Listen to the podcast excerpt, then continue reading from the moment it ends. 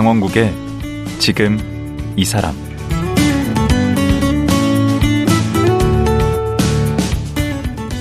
안녕하세요. 강원국입니다. 개인들은 일기라는 형태로 국가나 사회는 백서나 문서 같은 공적 양식으로 많은 기록을 남깁니다. 우리는 이런 기록을 통해 과거의 모습을 살피고 같은 실수를 반복하지 않을 수 있으며 큰 사고나 사건을 예방할 수 있는데요. 이런 기록의 가치를 알고 우리나라 최초로 기록을 학문으로 연구하신 분이 있습니다. 국내 1호 기록학자 명지대의 김익한 교수인데요.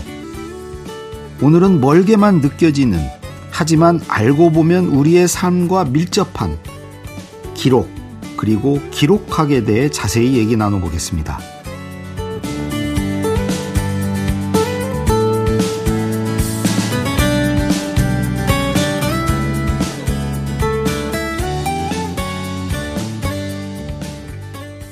국내 1호 기록학자 김익한 교수 나오셨습니다. 안녕하세요. 안녕하세요. 반갑습니다. 아이고, 그, 저는 유튜브로 우리 김 교수의 세 가지 그 열심히 보는 사람이어서 오늘 처음 뵙지만 왠지 익숙하게 예, 오래전부터 알았던 관계 같습니다. 고맙습니다. 그 김 교수의 세 가지는 왜 꼭 세 가지를 얘기해요? 뭐 사람들이 여러 가지 습성이 있긴 한데요. 네. 어 뭐랄까 한 가지 얘기를 네. 세 가지 정도로 나누는 게 저는 제일 쉽더라고요. 어. 그래서 어, 세 가지로 나눠서 설명을 하면 기억하기도 좀 더 구체화되니까 아. 어, 설명하기 좋고 그래서 그러니까 무엇이든 답을 찾을 때 저는 세 가지로 음, 책 읽는 법 세 가지, 뭐 글 쓰는 법 세 가지 뭐 이렇게 늘 네. 하시더라고요. 네. 그게 뭐 사실은 아홉 가지를 음. 어, 세 가지를 하나씩 묵으면 세 묵으면 세 가지가 되는 거잖아요. 그렇죠. 세 가지 음. 만들 수 있죠. 네, 네. 네. 또한 가지를 이렇게 나누면 세 가지 되고. 네. 어. 사실은 기록학에서 음. 무엇인가를 분류할 때좀 네. 유연하게 대응하려면 네. 지금 우리가 대화 나눈 것 같은 그런 지혜를 갖고 있으면 좋죠. 음. 어떤 거는 세 가지로 나눠야 되면 음.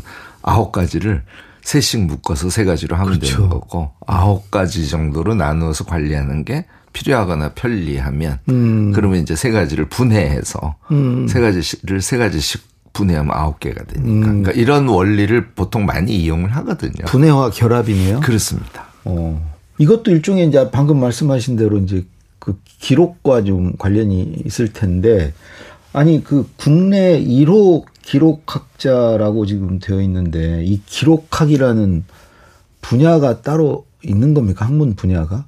네, 뭐 특히 유럽 같으면 네.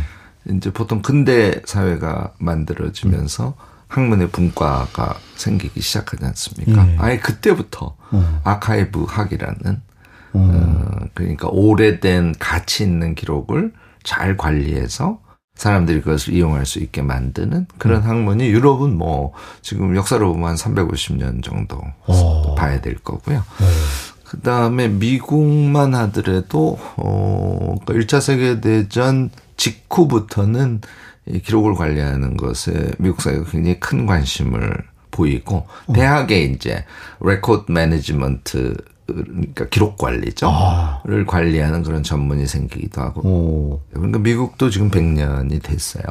근데 우리도 조선 왕조 500년에 기록 유산이 있고 우리가 기록을 좀 중시했던 민족 아닌가요? 맞습니다. 기록을 엄청 잘했고요. 어. 그다음에 이제 양반 지배 사회였으니까 네. 이 양반 계층은 우리가 이제 문집이라고 하는데 네. 이 개인이 모두 문집을 남기거든요. 어. 요컨대 자기의 삶과 생각. 뭐 어유당 문집 맞습니다, 맞습니다. 그런 게 이제 고등학교 대표가. 어 맞아요. 근데 언제부터 우리가 이렇게 기록을 소홀히 했어요? 근데 우리 교수님이 이러시라면 그 뭔가 언제부턴가 이게 좀 아무래도 공백이 있는 것 같은데. 네, 한국 사회는 음 그러니까 구한말 일제 때 네. 이때가 기록을 기록뿐만이 아니라 우리의 뭐 일상의 문화에서부터 아. 시작해서 경제 모든 것이 이제 한 번에 큰 단절을 겪죠 역사적으로. 아. 그러니까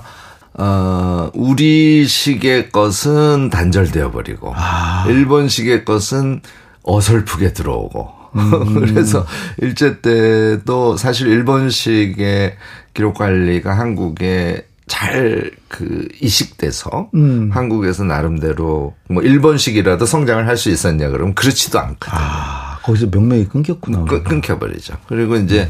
그 이후에 다시 미군정 들어오고 미국식 문화가 한국 사회에 확 밀려 들어오고 음.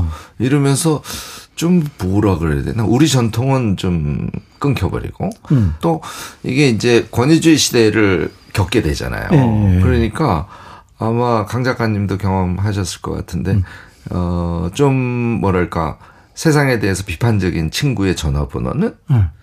어 적어서 외우고 음. 개를 씹어 먹어서 남기죠. 이런 시대도 있었기 때문에 음. 사실 기록을 적적으로 남기는 게 문화적으로 한국 사회는 결국은 뭐 한 80년대까지만 음. 해도 그렇게 아까 씹어 먹는다는 그 운동권에서 네. 하는 거 아닙니까? 맞습니다, 맞습니다. 그 반대로 또 권력자들이 권위주의 권력 자들이 또 이제 기록을 안 남겼겠죠. 다음 안 사람들이 와서 자기 걸 네. 들여다보면 안 되니까. 근데 그 기록학 그 전공 학과가 대학에들 있습니까? 아, 현재 한국에는 네. 굉장히 많아졌어요. 오. 그래서 어. 제가 속해 있는 명지대학교의 경우에는 네. 아예 그것이 이제 보통 뭐 일반 대학원이나 특수대학원에서 하는데 네. 저희는 의대나 법대처럼 어. 전문 대학원을 아예 설립을 해서 오. 적극적으로 하는 대학도 있고요. 그 이외에 뭐 국립대학들도 많이 합니다. 서울대 뭐 이런데 기록학 협동고 과정이라고 아. 대학원 전공으로 하고 있고요. 대학원에. 네네. 그러면 그런 그 대학원 과정을 만든 것도 우리 김익환 교수님이 최초였나요? 음, 뭐 본격적으로 만든 것은 제가 최초라고 얘기해도 될 것 같은데 좀 부끄럽긴 하네요. 언제쯤이죠? 명지대학교에 에, 만들어져서 시행이 된 게 2000년이고요. 2000년. 좀 역사가 길지 않구나. 네, 길지 않습니다. 역사가. 어, 그게 2000년이란 시점이 네. 우리 김 교수님이 시작을 해서 2000년입니까? 2000년에 어떤 그 무슨 음. 그게 계기가 됐던 뭐가 있습니까? 한국 사회의 이 변화를 쭉 보면 네. 사실 1990년 후반 정도가 되면 네. 이제 IMF IMF를 겪지만 네. 어, 말하자면 어, 기본적인 제도 수준의 민주주의 아. 그거는 달성이 되는 시기예요. 음. 노동상권에서부터 시작해서 김대중 대통령 때 김대중 대통령 초기까지 얼추 완성이 됐다고 음. 보시면 되죠. 그리고 그 다음 단계가 절차적 민주주의라고 음. 하는데 이제 일을 하는 방식까지 어, 제도적 민주주의에서 이제 절차적, 절차적 민주주의로 민주주의. 그러니까 권리로서의 민주주의가 이제는 어떤 업무 행위 문화로서의 어. 민주주의랄까 음. 그런 게 시작되는 시기가 어, 김대중 대통령 시기부터예요. 아하. 그러니까 어, 공직 사회에서도 그 전에는 어, 법령 잘 만들고 일 엄청 잘하면 됐는데 음. 이제는 어, 공공행위의 절 차를 민주적으로 가져가고 내가 민주적으로 잘했다는 것을 기록. 세상에 증명해야 되는 기록으로 네네 이런 시대가 된 거예요. 그러니까 음. 김대중 대통령이 아마 적극적으로 안 나서셨으면 음. 어, 1999년에 공공기관의 기록물 관리에 관한 법률이라는 음. 법률이 한국에서 최초로 기록법이죠. 1999년에 네. 99년 1월에 국회를 통과해요. 시행은 시행은 음. 2000년 1월 1일부터 시행이 되고. 거기에도 관여를 하셨나요? 어, 아무래도 이제 그 조문 만들고 하는데 같이 직접 참여해서. 어, 선구자시네. 아닙니다. 기록 관리에. 그러니까 그게 그 저희 같은 사람들이 아 한국에 이제 기록 관리 제대로 해야 되겠다라고 마음을 음. 먹은 것은 음. 아까 말씀드린 대로 한국 사회가 그런 시대적 변화를 하고 있었던 거예요. 그러니까 민주주의하고도 관련이 있네요. 기록 관리라는 게. 아무래도 공공 기록은 네. 음, 민주 사회로 가는 첩경이라고 아. 얘기해도 과언은 아닐 겁니다. 그러니까 음.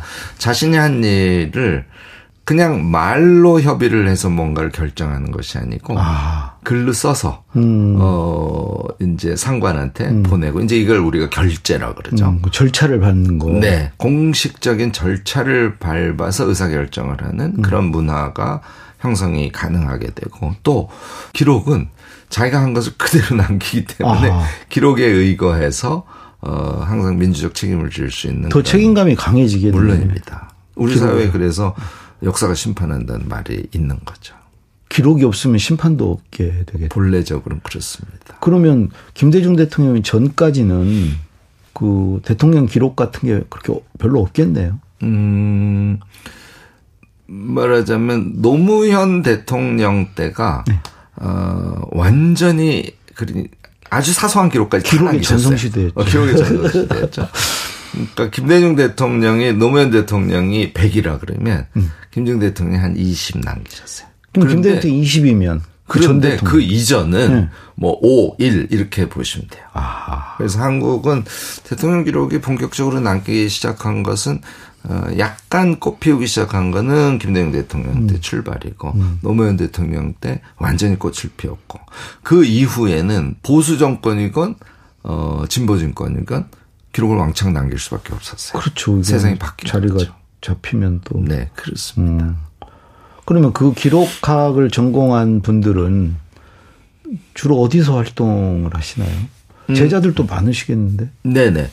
그 제일 많이 취업을 하는 곳이 역시 공공기관이고요. 공공기관의 네. 연구직 중에 네. 기록 연구사, 기록 연구관이라는 아, 연구직이 있습니다. 그래서 법령에 의해서 모든 공공기관은 음. 한명 이상의 음. 기록연구사를 두도록 돼 있어요. 아, 그래요? 네네. 그래서 제 제자만 하더라도 현재 기록연구사로 공공기관에 근무하는 분들이 네. 어, 한 270명 쯤 됩니다. 그럼 연구사 하려면은 그 전공만 하면 연구사가 됩니까? 기록 연구사가? 어, 시험 같은 거 뭐 안 보고? 일단 석사학위를 받으면 네. 기록연구사로서의 자격을 득하고요. 아. 그 다음에 어, 공공기관의 취업은 당연히 공공기관의 공채 시험을 통해서 들어가니까 자격을 가진 사람만 시험을 볼 수 있는 시험이긴 합니다만. 아. 네.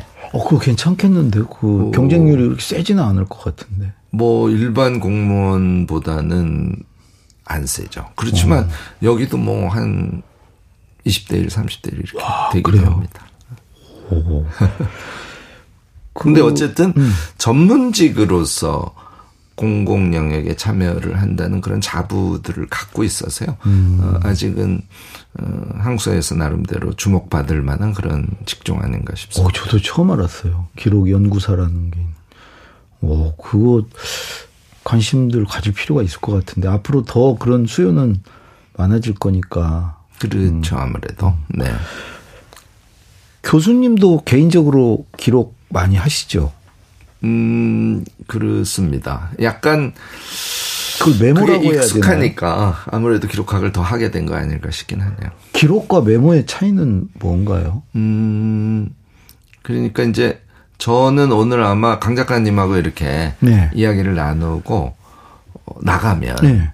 음, 뭐 어디 이제 제가 자리에 앉을 기회가 생길 거 아니에요. 네. 그러면 쭉 떠올리면서 네. 강 작가님이랑 나눈 이야기, 네. 강 작가님에 대한 인상 네. 이런 거를 제가 메모를 쭉 해요. 아. 그래서 거기에 이제 제가 메모 수첩이 다이어리를 들고 다니는데 음. 거기에다가 이제 이렇게 메모를 해두죠 항상. 음. 그리고 음, 또 이제 시간이 좀 나면 음. 제가 오늘 하루 메모한 거를 보고 음. 그 중에서 아 이거는 내가 이런 해석이 가능하네 또는 이거는 나에게 큰 지혜네 어. 라고 다시 한번 떠올리면서 요번에는 조금 정리된 상태로 걔를 남겨요. 그게 기록이군요. 그렇습니다. 메모가 기록으로 그렇습니다. 승화되는 거네. 어, 요컨대 어. 에키스. 어. 기록이고 어. 그것의 리소스가 되는 거 어, 원자료가 되는 거는 어. 좀 메모라고 보셔도 될 것 같고 걔를 좀 정제해서 어. 어 의미체로 만들면 네. 그것이 기록이다 큰 개념은 그렇게 보면 될 것 같고요. 그거 왜 그렇게 하세요? 음, 몇 가지 이유가 있는데 우선 두 가지만 좀 말씀을 음, 드리면 음, 하나 세 가지로 해 주시죠. 아, 세 가지 물론 우선 하나는요. 음, 기록을 안 하고 하루를 보내면 예. 조금 소모해 버리는 느낌을 받아요. 아, 휴발돼 버리는구나. 그렇습니다. 음. 그런데 그날 내가 한 일을 기록을 하고 그러니까 메모를 먼저 했겠죠. 음. 그리고 이제 그것을 정제된 기록으로 아 이거 참 가치 있었어. 어. 이렇게 하면 메모하고 기록하는 사이에 음. 요 기억들이 머릿속에 각인이 돼요. 붙잡아 두는 거네. 그 그렇습니다. 시간들을. 그래서 굉장히 선명하게 기억에 남습니다. 그러니까 음. 소모해버린 시간들이 아니라 어. 나에게 뭔가 누적된 시간 이런 느낌을 줘요. 그거를 어디다 써먹으려고 음, 기억을 해요. 결국은 하루를 보내면서 자기 머릿속에 지혜나 지식으로 남는 것을 정리해서 그것을 뇌에 각인시키는 행위. 어. 이거는 우리에게 정말 엄청난 기쁨을 줍니다. 그래서 그게 이제 첫 번째 제가 음. 기록을 하는 이유고요. 또 하나는 그것의 역방향일 수도 있긴 한데 하여튼 우리가 아침에 일어나면 보통 어 오늘 이렇게 해야지 하고 생각으로 계획을 세우는 사람도 있죠. 그런데 음. 보통은 다이어리에다가 하루에 큰 일정 같은 걸 쓰는 그러니까 소위 planning이라는 걸 하는 분들이 많으시거든요. 네, 저도 해요, 그거는. 그러니까 그걸 쓰다가 네. 점심엔 이걸 먹어야지 이렇게 생각하고 뭘 썼어요. 네. 근데 점심에 그걸 먹었어. 음. 그러면 아 내가 먹고 싶었던 걸 먹었네 이렇게 되잖아요. 음. 이게 이제 인생의 주관자라는 거예요. 주관자. 내가 주도하는 거예요. 네, 내가 그냥 정신없이 하루를 보내는 것이 아니고 어, 내가 나의 삶을 세우고. 어, 계획을 세우고 실행하고. 어, 계획을 세운 걸 또 중간 중간 쳐다보고 이게 어. 이제 기록이 한, 하는 굉장히 중요한 역할 중에 하나거든요. 오. 그래서 우리가 우리의 삶을 기록하면 제가 저의 삶을 기록하는 또 하나의 이유는 음. 제 삶의 주관자가 되기 위해서 뭐 이런 것일 수 있을 것세 같아요. 번째도 있을 수 있어요. 아까도 말씀드렸듯이 이 기록이라는 것은 우리를 음, 지식, 지혜 그러니까 너무너무 지혜로운 사람으로 만들어주거든요. 아, 그 기록의 양이 많을수록 그렇습니다. 지식도 많고 지혜롭게 되겠네요. 네, 그게 이제 저는 그래서 음 기록을 하면 음 머리에 기억된다라는 표현보다 좀 더 강하게 하기 위해서 세포에 기억된다 이렇게 음. 아. 표현을 합니다. 기록이 우리에게 주는 최종적인 선물은 몸에 아로 새겨지는군요. 그렇습니다. 음. 우리 세포에 에, 우리의 감정, 우리의 생각, 아이디어, 우리의 지식, 또는 우리의 어떤 통찰 음. 그 모두를 이렇게 세포에 간직되게 해주는 그런 결정적인 역할을 하는 게 그 기록이에요? 기록이다. 그래서 기록형 인간이라는 용어를 제가 써요. 음. 기록형 인간이 되면 우리는 우리의 삶을 주관하고 음. 풍부하게 느낌과 동시에 지적으로도 아주 충만해. 충만해지는 그런 인생을 살 수 있습니다. 이렇게 제가 강조를 하죠. 와, 얘가 국가도 똑같아요. 이 얘기 들으면은 정말 그동안 메모 기록 안 했던 분들은 헛사신 거네. 지금이라도 시작하시기를 그래서 꼭 권합니다. 그 교수님은 언제부터 그런 걸 깨닫거나 아니면 관심을 갖기 시작한 음. 건가요? 아, 제가 이게 좀 자랑같이 아니, 자랑하셔도 봐. 돼요, 여기는. 좀 다들 두려워. 자랑하고 가세요. 아, 그래요? 예. 근데 사실 저는 되게 우연한 기회이긴 했는데 제가 이제 79년에 대학에 들어갔어요. 그러니까 대학 1학년, 2학년 때가 박정희 대통령 그 시. 사망하고 네. 그다음에 제가 2학년 때는 서울의 봄이라고 뭐 저를 포함해서 모두가 어 민주주의 하겠다고 그렇죠. 막그 서울의 봄 시절이죠. 그다음에 5월 달 광주민주항쟁 그래서 엄청나게 많은 사람들이 죽고 지금 대학은 서울대학 얘기를 하시는 거죠. 서울대학에 다니신 거죠. 아, 네. 학부는 서울대학 예, 예. 국사학과 출신인데요. 거기 원래 데모 많이 하나 많이 봐요. 하는 곳이죠. 그래서 1, 2학년 때 뭐 공부를 할 수 없는 시절이었고 그러다가 이제 군대를 갔어요. 그래서 음. 제대를 83년 5월에 했는데 음. 그 5월에서 9월 복학할 때까지 세 달이 남았는데 음. 공부를 한 적이 없죠. 근데 제가 사실 대학에 간 이유가 역사학을 하려고 대학에 갈 정도로 제가 역사학에 대한 동경이 엄청 강한 젊은이였어요. 그런 분들 많죠. 역사. 꽤 있죠. 예, 관심 그리고. 제가 고등학교 1학년 때 저한테 영향을 미친 또 문예반 반장 선배님이 계셔서 음. 그분 영향으로 저는 정말 강렬했거든요. 그런데 음. 대학 1, 2학년 때 거리에서 시간을 보내느라 역사 공부는 못한 거죠. 아, 그래서 정, 역사 공부를 제대로 하고 싶었어요. 음. 세달 동안 18시간 공부법이라는 걸 했었습니다. 매일 18시간. 네. 세달 동안. 음, 4시간 반 자고, 어, 식사하는 거 1시간 반을 제외하고는 다 공부를 하는. 어디서요? 집 앞에 고등학생 다니는 독서실을 끊어놓고 음. 밤하고 아침을 바꿔서 어. 낮에 잠깐 자고 밤 꼴박 새고 공부하고 요걸 세 달을 했었어요. 오. 근데 제 인생에서 정말 큰 계기가 됐어요, 그게. 그러니까 그 정도 엄청나게 정말 미친놈처럼 공부를 했더니 많이 몰입이네, 몰입. 몰입이죠. 음. 예, 처음에 한 일, 일주일이 되게 어렵긴 합니다. 근데 그게 몸에 붙으면 가능해지더라고요. 음. 근데 어쨌든 그, 그렇게 공부를 하니까 일주일에 논문을 지금 아주 생생하게 기억하는데요. 20편 이상을 읽습니다. 오. 일주일에. 오. 책도 두 권을 같이 읽었어요. 한국사 관련된 책을. 아, 일주일에 그러니까 책 두 권, 논문 논문 20편. 20편. 엄청나죠. 어. 그래서 실제로 제가 그 3개월 동안 음, 일반적으로 한국사, 고대사에서 현대사까지 꼭 읽어야 되는 책, 꼭 읽어야 되는 논문이라고 추린 거는 제가 그 세 달 동안 다 읽었어요. 와. 그러니까 그 이후에 제가 공부하는데 큰 토대가 됐죠. 여기 나오신 분들이 다 그런 게 하나씩 있더라고요. 아, 그러세요? 그 어디 좀 약간 미친다고 하잖아요. 미친 오. 근데 뭐 저는 우연히 그리고 뭐 하여튼 그래서 그걸 했는데 첫 주 그거를 하고 일요일이 된 일요일 하루를 쉬었거든요. 음. 아무것도 기억이 안 나는 거야. 맞아요. 이게 뭐지? 근데 생각해 보세요. 처음에 한 이틀 정도는 제가 정말 죽는 줄 알았거든요. 그 힘들었어요. 18시간을 계속 졸리니까 어. 보통 왜 넓적다리를 찍는다 그러잖아요. 제가 여기까지? 저는 실제로 시커매질 정도로 찍었거든요.